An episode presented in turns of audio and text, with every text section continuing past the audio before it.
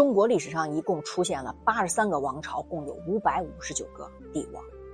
历代中国的皇帝中啊，想长生不老的特别多，但活过八十岁的，你知道有几个吗？那有一个王活了一百零三岁，你想知道是谁吗？大家好，我是瑞奇。翻到中华书局版《资治通鉴》小黄皮二册的版本，第二册五百七十三页了。如画江山，狼烟失色；金戈铁马，征逐臣服。汉朝就是在一场场战争当中，在百万的尸体上建立起来的。上一回我说到啊，司马相如对汉武帝喜爱冒险打猎这个事儿啊，哎呀，就一直非常直言的规劝。虽然刘彻很称赞，但是根本就不采纳。西汉建元四年甲辰，公元前一百三十七年夏，大风，尘沙卷起，颜色呢是赤红如血。六月旱灾，秋季九月，东方天际呢出现背星。历代中国的皇帝当中啊，想长生不老的特别多，但活过八十岁高寿的皇帝啊。看乾隆八十九，梁武帝萧衍八十六，武则天八十二，宋高宗赵构八十一岁，元世祖忽必烈八十岁，七十岁以上的有十一个，活到六十岁以上的有三十个。那有一个王活了一百零三岁啊，他一生熬死了九个皇帝，他从战国末年出生，秦始皇时期啊，活到了汉武帝时期。他就是南越王赵佗，他的生命跨度太惊人了。本年南越这个王赵佗逝世，他的孙子赵胡继位，是为文王。在西汉时期啊，因为基数很大的婴幼儿死亡率啊，人的平均寿命啊，甚至都不到三十岁。哪怕是西汉皇室的寿命，去掉早夭后的成年人。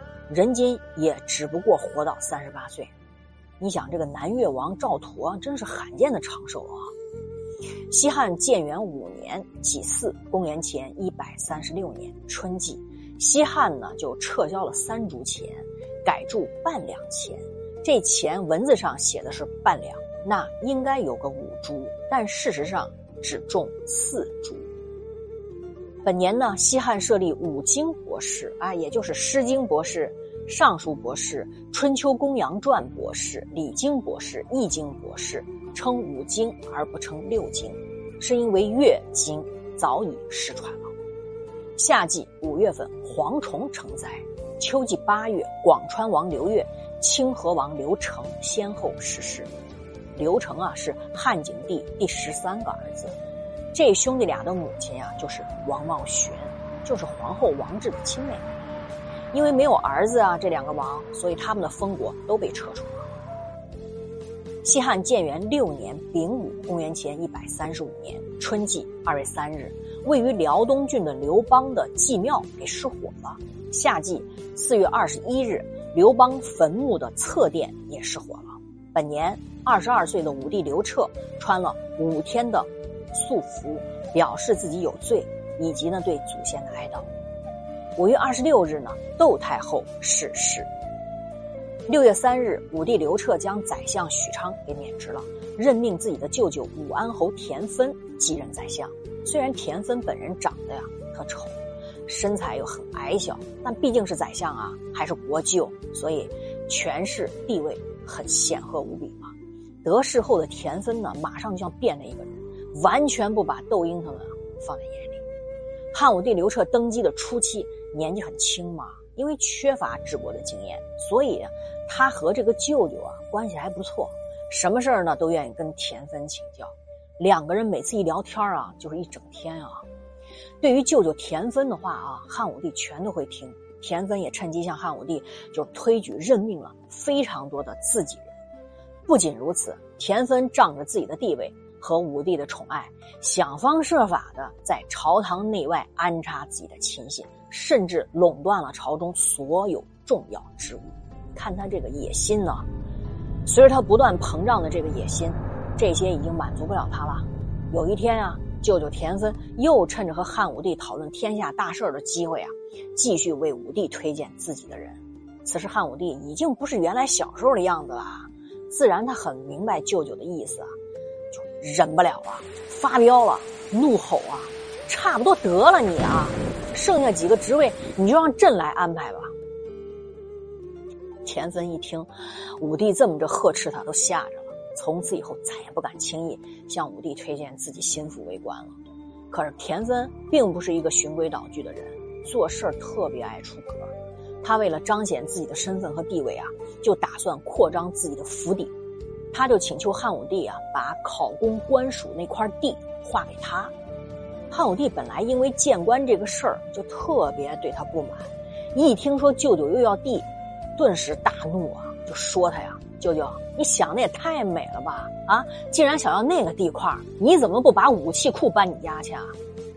这么一怼，田汾觉得，哎呀，武帝一定是动了怒了，吓得马上跪下来磕头谢罪。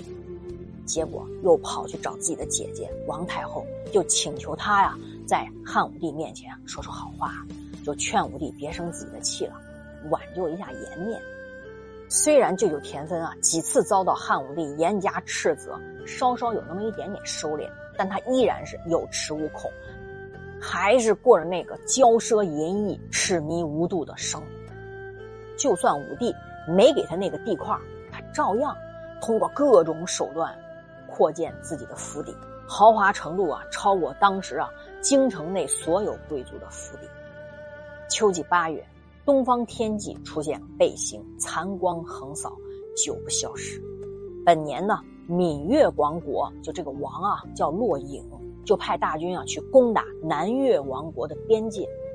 南越王国啊，为了投靠汉朝，便一直遵守汉朝的规矩，在取得大汉皇帝同意之前呢，他就不敢派兵迎战。所以这个大王赵胡只能是派特使飞速的去朝廷求救。武帝刘彻对南越王如此听话的态度是十分嘉许的嘛，就下令出动大军南下救援，同时任命大行王辉由豫章郡出兵，大农令韩恩国呢由会稽郡出兵，形成两路军队呢去攻打闽越王国。大行，哎，这是古代呢接待宾客的一个官吏，就相当于现在的外交官。汉武帝刘彻的父亲啊是汉景帝刘启。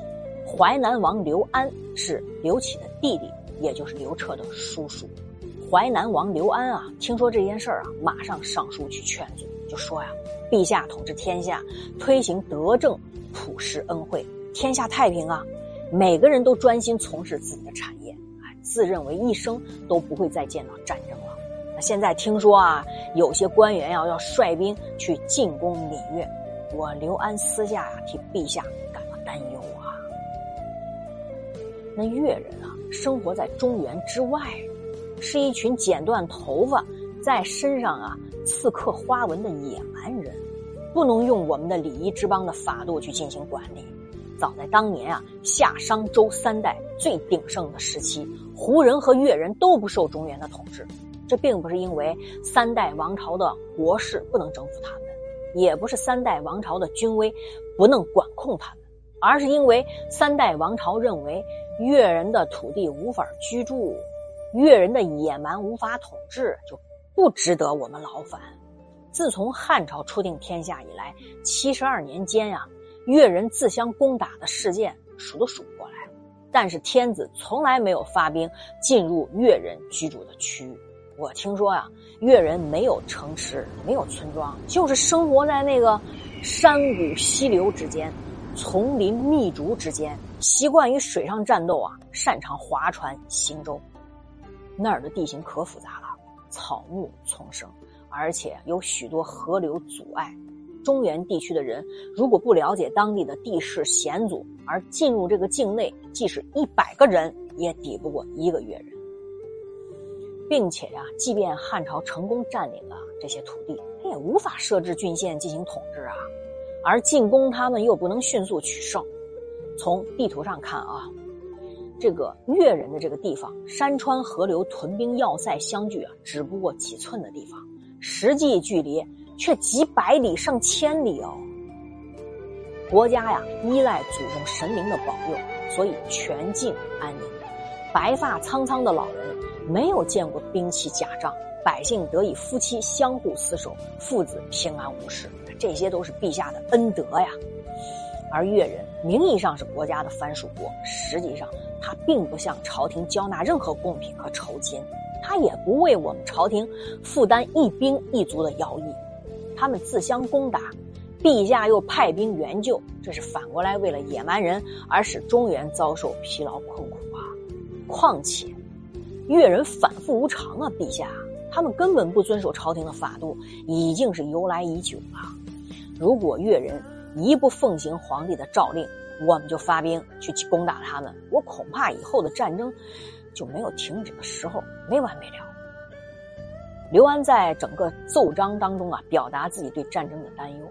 但是汉武帝刘彻本来啊就是一位非常热衷战争的帝皇，刘安肯定也清楚这一点，所以单从战争角度，明显他是没有办法说服刘彻。那么刘安还通过什么样的建议？和手段要去劝说武帝刘彻放弃这场和朝廷没有太大关联的战争呢？又会对这场战争提出怎么样的见解呢？挺精彩的啊！我明天分解。今天就到这里吧，要坚持每天打卡《资治通鉴》，爱你们，晚安。